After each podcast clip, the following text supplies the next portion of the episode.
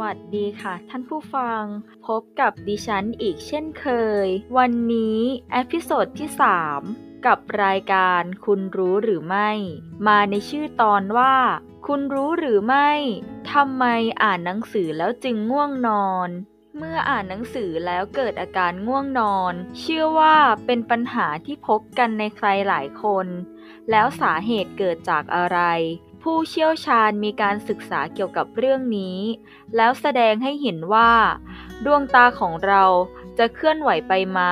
ในขณะที่กำลังอ่านหนังสืออยู่และในขณะเดียวกันนั้น สมองก็ต้องทำงานไปด้วย โดยการแปลตัวอักษรตามที่เรามองเห็น และแปลความหมายออกมา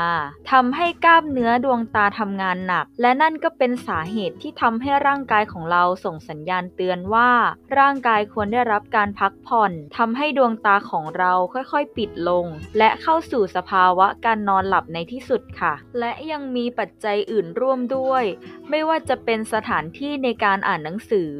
ที่สบายจนเกินไป เช่น เตียงนุ่มๆ โซฟา หรืออ่านในที่ที่มีแสงสลัว หรือแสงไม่เพียงพอ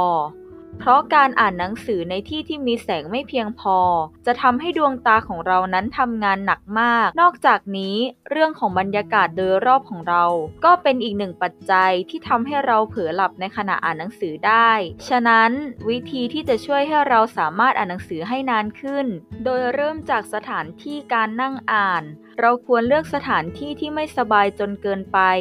และมีแสงสว่างที่เพียงพอต่อการอ่าน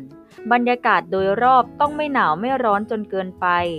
นอกจากนี้สำหรับใครที่ต้องการอ่านหนังสือสอบ ควรที่จะทำการจดบันทึกไปด้วย เพื่อเป็นการกระตุ้นให้ร่างกายอีกทางหนึ่ง เพียงเท่านี้เราก็จะสามารถอ่านหนังสือได้นานขึ้นค่ะ แล้วพบกันใหม่กับรายการ คุณรู้หรือไม่ ในตอนต่อไป วันนี้ขอขอบพระคุณค่ะ